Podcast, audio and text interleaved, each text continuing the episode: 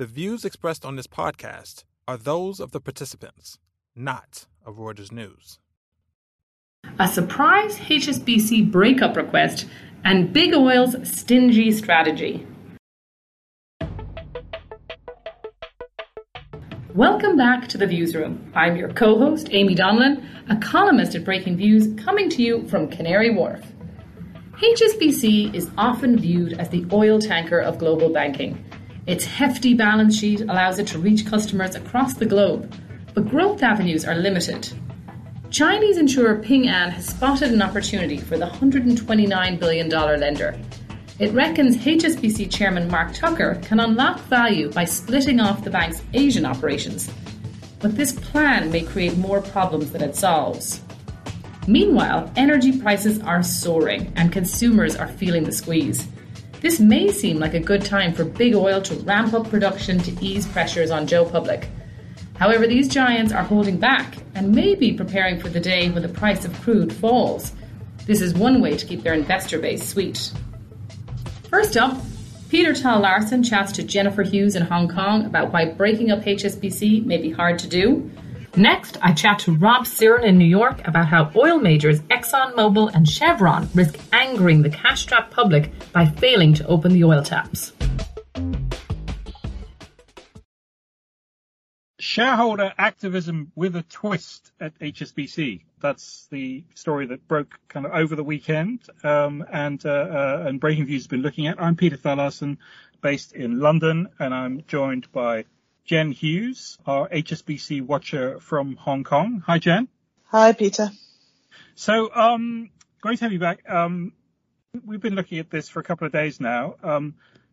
Basically, what we found out over the weekend is that Ping An, the big Chinese insurance company, which is also the largest shareholder in HSBC with an 8% stake, is pushing HSBC to split off its Asian operations from the rest of the bank as a way of, we guess, sort of unlocking value and sort of dealing with some of the challenges that HSBC faces. Tell me just a bit about how this came about. Well, there was talk sort of mounting about a week ago that there was an activist investor who was going to take a tilt at HSBC. Now, that's uncommon in that we don't get many activists who go for banks because they don't normally get anywhere. But there's such a big difference between an activist who could just hold a small stake and the bank's biggest shareholder that we've kind of gone from night to day on this one. Yeah. And obviously, HSBC, as we know, has been struggling a bit in terms of its performance. It has this big global network. The results have been a bit disappointing. And there is this sort of existential question that hangs over HSBC, which is in a world that's becoming sort of multipolar or possibly even bipolar, where relations between the US and China becoming more antagonistic. Can you be a bank that has one foot in Hong Kong and China and Asia in general, and at the same time also be headquartered in the UK and have operations in the US? Well, the biggest sticking point for Ping An in all of this is less so much the politics of the two, though those are difficult enough as we know, but also just the different regulatory regimes. I mean, Hong Kong shareholders in HSBC, of whom there are a lot, were distraught just a couple of years back when, in the early days of the pandemic, the Bank of England, the UK authorities, basically cancelled the dividend on HSBC. It wouldn't let it pay out money. Mm. Now, obviously, for Ping An as an insurer with a whacking great stake, that was a real hit to its investment performance. And this idea that this is the Asian bank where most of the money is made in Asia from operations in the region, and then someone in London can tell you can't have your dividend. That, I think, is the real sore point here, as well as the geopolitics. Yeah. So their proposed solution seems to be something like, well, we want you to kind of do an IPO or a spin-off or something of the Asian business. So create a sort of Hong Kong-based Asia HSBC, which is separately listed, and leave behind the sort of UK-headquartered bank, which has UK and Europe and the US and Mexico and the Middle East and things like that. Would that create any value? Well, it's not clear at this point because we don't have any detailed numbers from Ping An, and HSBC doesn't seem to feel it's in a position where it needs to produce them. I mean, the bank is always saying that Its East-West network has value, that its clients in Europe generate a lot of its revenues in Asia. But if you look at its returns, if you look at its market valuation, then it's not producing the numbers to justify that claim fully, nor is the market valuing it as such. So there's always been some talk about a spin-off or the potential for a split or a spin-off of some sort.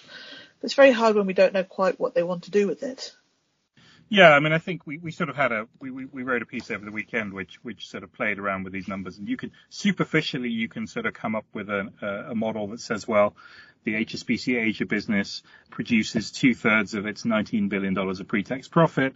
If you knock off tax and you put that on the same multiple as DBS in Singapore, which is the sort of the most prime example of a regional Asian bank that's doing really well, you can come up with a number that says actually the Asian bit of HSBC is worth the same as the whole of HSBC is valued at now, which suggests there is some value. But then, as you say, you would potentially lose those cross-border revenues, those flows that go from Asia to Europe and the US, or back from the US and Europe back to Asia. So it's not entirely clear that it would create value. The question, I suppose, though, for HSBC is, if this was a normal shareholder, an activist shareholder, you would presumably go on the attack and say, well, this doesn't make any sense. But it's a bit harder to do that with your largest shareholder, particularly when your largest shareholder is a Chinese insurance company. Yes, in your most strategically important market, i.e. the mainland. Yes, it's much harder. The way Ping An has gone about this, and is now the name is out there, their name is attached to this, I guess what comes next is we'll see if other shareholders want to say more, want to join the push, want to make their own comments or suggestions on what could happen next. The whole China element is interesting on top of this. We don't know that there's any politics involved. It's very easy to think that always in China, but that's a fascinating extra twist in all of this and makes it, as you say, much harder for HSBC. They're going to have to be very careful how they handle all commentary around this. Yeah, indeed. And I guess when your largest shareholder has made it clear that they're unhappy, that's not a sustainable situation. So I guess we will watch this space. Jen, very good to talk to you. And I'm sure we'll come back to this in the coming weeks and months. Oil majors are doing little to help the little guy. My colleague Rob Cyran wrote a piece this week about why ExxonMobil and Chevron are failing to up production just as prices rocket. So Rob, welcome back. Great to have you on the podcast. So tell us about this story and what might be the kind of strategic thinking that's going on with these oil majors, because you would think that, given it's so expensive now to fill up your car with gasoline or petrol, however you refer to it, this would be a way for them to make lots of money just as prices are very high. So these companies are making a lot of profit right now. Last week, Chevron and Exxon both reported. Chevron, their profit quadrupled. Exxon, their profit more doubled even after taking a big write-down for their Russian operations. But the interesting thing is their production is flat. In other words, they didn't produce any more oil, basically, than they did a year ago. And the other interesting thing is that they're not spending that much more. They're increasing CapEx a bit, but the capital expenditure is still a lot less than it was in 2019 when oil prices were a lot lower. And why is that? Well, there are a couple of reasons.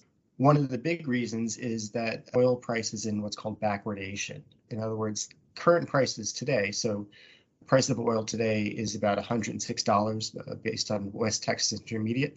But forward prices, if you want to buy a barrel of oil in May of 2023, it's only about $87. So the market's anticipating the price of oil is going to go down.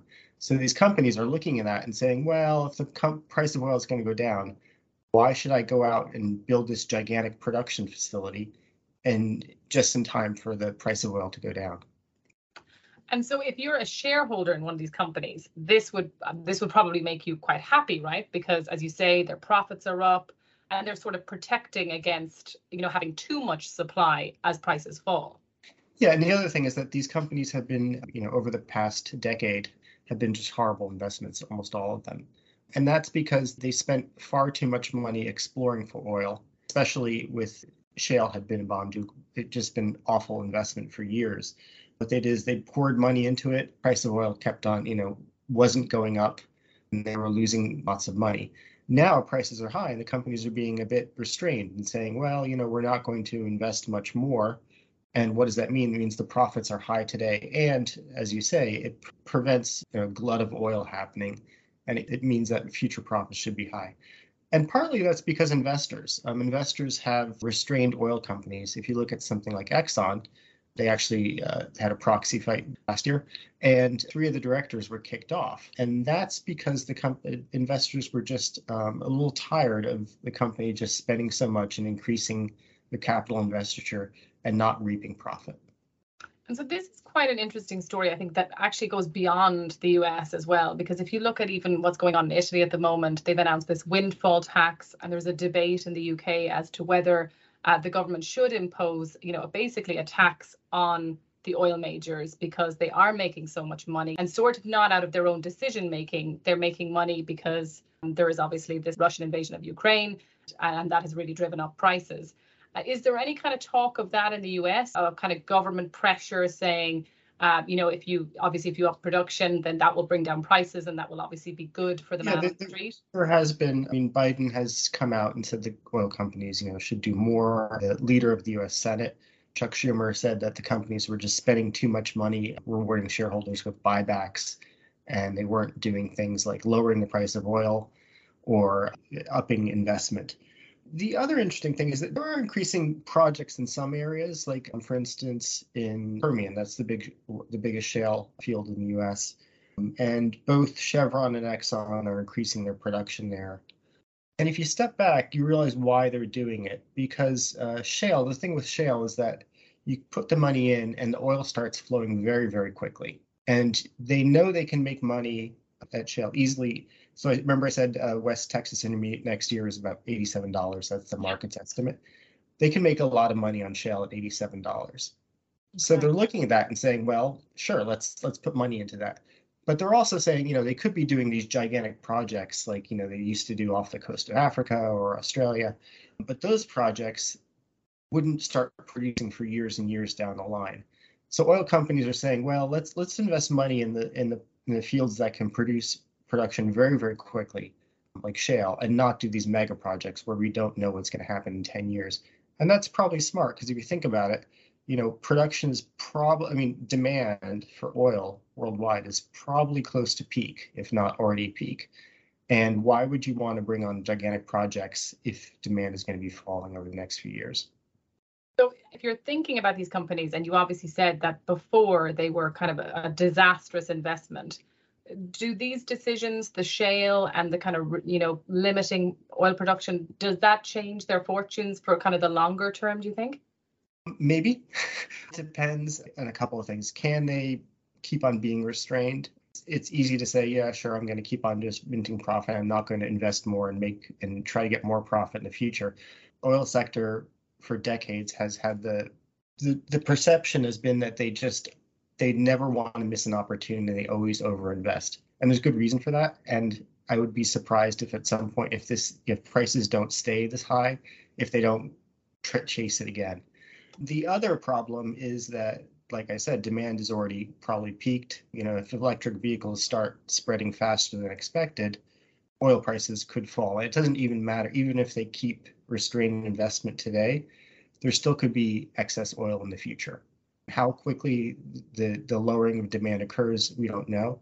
The other thing is that because prices are relatively high today, people are more incentivized to you know, cut back on their use of oil. You know, like I'm buying a car. I'm definitely not going to buy a conventional car anymore, and certainly not if oil is you know, if I go and have to spend so much money to fill up my tank. Oh, so they might be victims of their own plan. That's right. Well, listen, Rob, so great to talk to you. Thanks very much for this. And yeah, we'll keep following the story. Thanks, Amy. Thanks for tuning in. This podcast was produced by Katrina Hamlin in Hong Kong. Subscribe to The Views Room and our sister podcast, The Exchange, on Acast, Megaphone, or wherever you like to listen. Check out our latest views on these stories and many others at BreakingViews.com and on Twitter, where our handle is @BreakingViews.